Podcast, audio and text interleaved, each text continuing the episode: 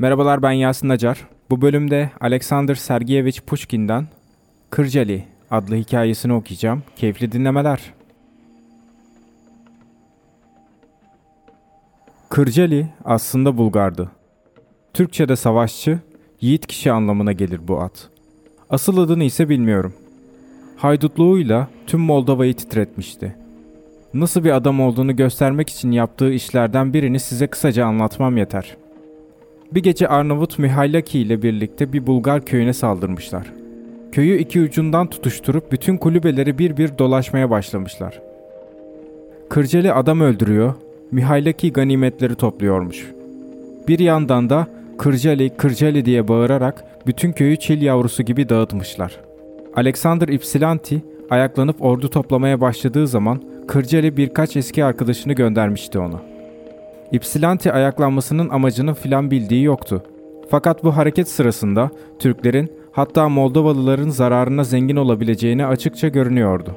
Alexander Ypsilanti yiğit bir adamdı aslında. Fakat iyice hesaplamadan giriştiği bu hareketi başarabilmek için gerekli yeteneklerin birçoğuna sahip değildi. Yönetimindeki insanların gönlünü hoş etmeyi bilmiyordu. Adamlarının ona ne saygısı vardı ne de güveni. Yunan gençliğini mahvetti. Başarısız bir savaştan sonra yerini Ior'daki Olibioti'ye bırakmak zorunda kaldı. Avusturya sınırlarına doğru at sürdü. Korkaklar, söz dinlemezler, alçaklar diye adlandırdığı adamlarına oradan lanetler savurdu. Oysa bu korkaklarla alçakların çoğu kendilerinden yedi kat güçlü olmasına karşı ümitsiz bir savunma savaşı vererek Seko Manastırı duvarlarının dibinde ya da Prut Nehri kıyılarında ölüp gitmişlerdi.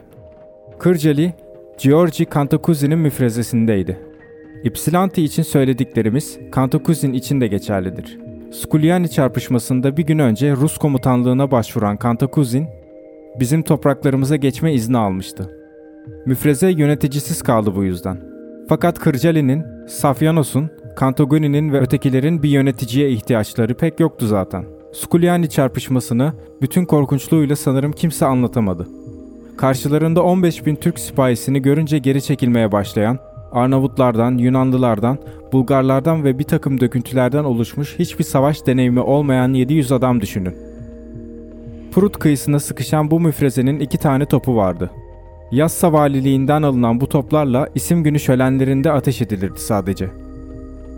Topçu savaşına girişmek Türklerin çok işine geliyordu. Fakat Rus komutanlığının izni olmadan yapamazlardı bunu. Çünkü mermiler mutlaka bizim bölgemize düşecekti. Sınır karakolunun bugün ölmüş olan komutanı 40 yıldır orduda çalıştığı halde ömrü boyunca mermi vızıltısı işitmemişti. Fakat Tanrı'nın lütfuyla o gün işiteceği varmış. Hatta birkaç tanesi kulağının dibinden geçti. İhtiyar çok kızdı buna. Karakolda bulunan Ohotski piyade alayının binbaşısını azarladı bu yüzden. Ne yapacağını bilemeyen binbaşı da nehir kıyısına koştu. Karşı kıyıda at oynatan Türk yiğitlerini parmağıyla tehdit etti. Bunu gören yiğitler atlarının başını geriye çevirip dört nala uzaklaştılar. Onların arkasından da bütün Türk müfrezesi hareket etti. Parmağını sallayan binbaşısının adı Horçevski'ydi. Şimdi nerede olduğunu, ne yaptığını bilmiyorum. Türkler ertesi gün Hetaristlere saldırmakta gecikmediler. Ne topta ne de mancınık kullanmaya olanak bulamadıkları için kılıçlarını çekmişlerdi. İnsafsız bir savaş oldu. Yatağanlar kelleler kesti, Türklerin tarafında mızraklı atlılar göze çarpıyordu. Nekrasoistlerdi bunlar. Hetaristler Çar'ın izniyle Prut nehrini geçerek bizim bölgemize girdiler. Kantagone ile Safyanos en sona kalmışlardı. Bir gün önce yaralanan Kırcali zaten sınır karakolunda yatıyordu. Safyanos öldürüldü. Çok şişman bir adam olan Kantagoni mızrakla karnından yaralanmıştı.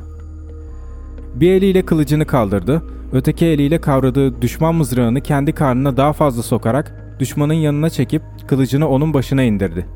İkisi birden cansız bir şekilde yere yuvarlandılar. Her şey bitmişti. Türkler savaşı kazanmıştı. Moldova temizlenmişti. 600 kadar Arnavut Besarabya'ya dağıldılar. Ne yiyip ne içtiklerini bilmiyorlardı ama kurtarıcı saydıkları Ruslara yine de minnettardılar. Başıboş fakat düzgün bir hayat sürmeye başladılar.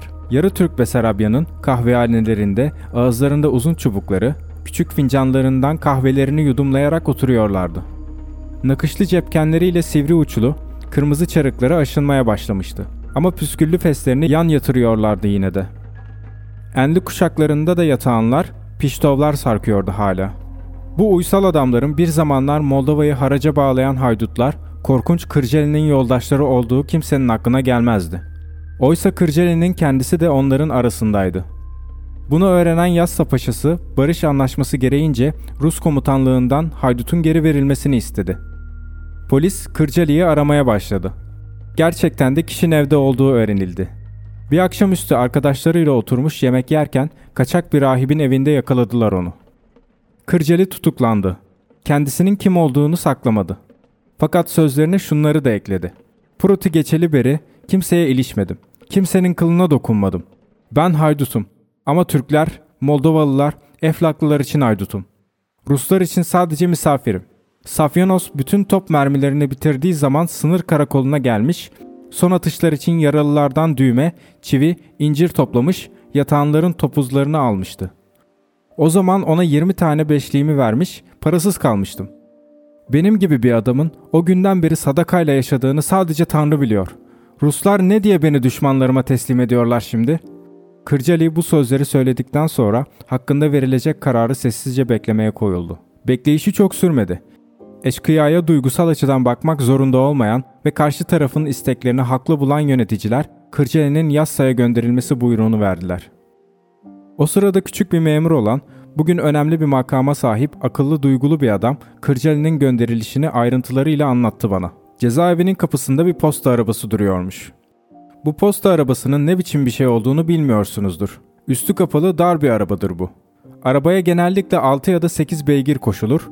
Bıyıklı, kalpaklı bir Moldovalı bunlardan birinin sırtına biner, bağırıp kampçılayarak hayvanları kısa adımlarla ama oldukça hızlı bir şekilde yürütür. Eğer beygirlerden biri geri kalacak olursa arabacı korkunç küfürler savurarak hayvanı çözüp oracıkta bırakıverir. Dönüş sırasında onu aynı yerde sessiz sedasız otlarken bulacağını bilmektedir çünkü. Bu noktadan 8 beygirle yola çıkan bir yolcunun öteki konaklama yerine bazen bir çift beygirle bile ulaştığı olur. 15 yıl önce durum böyleydi.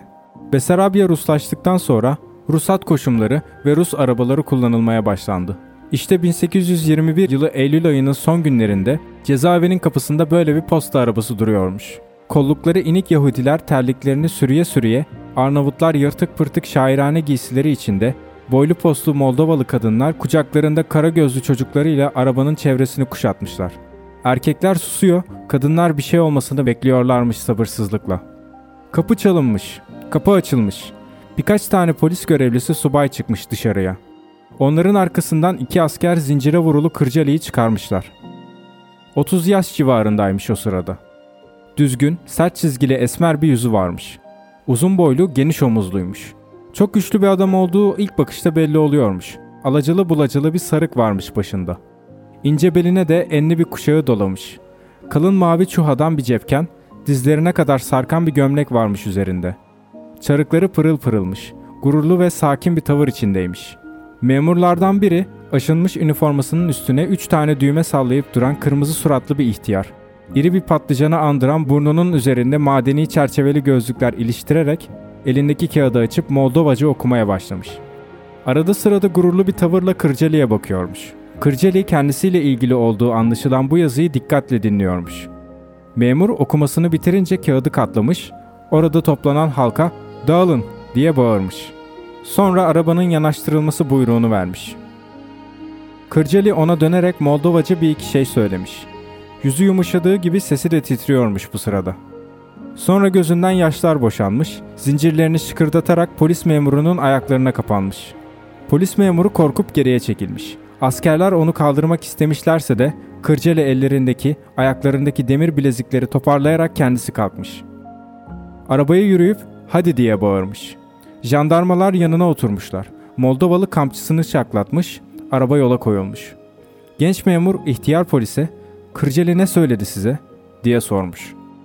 İhtiyar polis gülerek şöyle söylemiş. Karısıyla çocuklarına göz kulak olmamı istedi. Kilya'dan Azote'de bir Bulgar köyünde oturuyorlarmış. Kendisi yüzünden onların başına bir iş gelmesinden korkuyormuş. Sersem herif.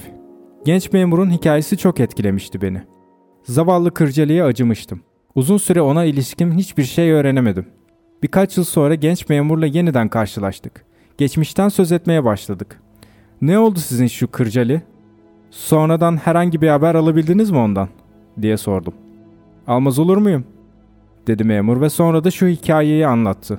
Paşa, karşısına getirilen Kırceli'nin kaza çekilmesi buyruğunu vermiş. Fakat idam bayrama kadar ertelenmiş. Kırceli'yi zindana tıkmışlar. Gözetimine yedi Türk verilmiş. Bunlar Kırceli'ye saygı duyuyor, anlattığı olağanüstü hikayeleri bütün doğulular gibi ağızlarının suyu akarak dinliyorlarmış. Gözetleyicilerle tutuklu arasında sıkı bir bağ kurulmuş. Bir gün Kırceli onlara, ''Kardeşler, benim zamanım yaklaştı. Kimse alın yazısını değiştiremez. Kısa bir süre sonra sizlerden ayrılacağım. Beni anmanız için size bir şey bırakmak istiyorum.'' Derken Türkler kulak kesilmiş. Kırceli devam etmiş. ''Kardeşler, bundan 3 yıl sonra merhum Mihailaki ile soygunculuk yaparken Yassa'dan az önceye Bozkır'a parayla dolu bir kazan gömmüştük. Şimdi bu paraların ikimize de yararı olmayacağı anlaşıldı. Öyleyse onları siz çıkarın. Aranızda kardeşçe bölüşün. Gözleyicilerin akılları başlarından gitmiş. Gizli yeri nasıl bulacaklarını tartışmaya başlamışlar. Düşünüp taşınıp en sonunda kendilerini oraya Kırceli'nin götürmesine karar vermişler. Gece olmuş. Türkler tutsağın boynundaki halkayı çıkarıp ellerini sicimle bağlamışlar.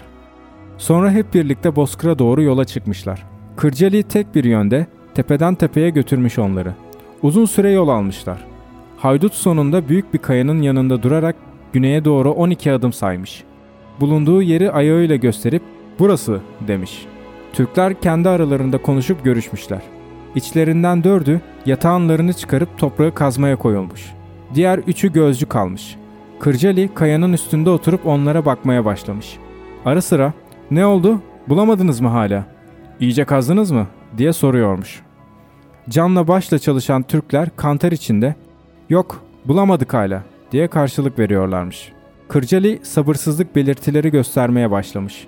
Bir yandan da ne adamlar yahu doğru dürüst toprak kazmasını bile beceremiyorlar. Ben olsam iki dakikada bitirirdim diye söyleniyormuş. Bir aralık çocuklar ellerimi çözün de bir yatağım verin bana demiş. Türkler düşünüp taşınmışlar. Sonunda ne olacak yani ellerini çözüp bir yatağında ona verelim. Ne var bunda? O tek başına. Biz yedi kişiyiz. Diye karara varmışlar. Sonunda Kırceli elinde bir silahla serbest kalmış. Kim bilir neler hissetmiştir o anda.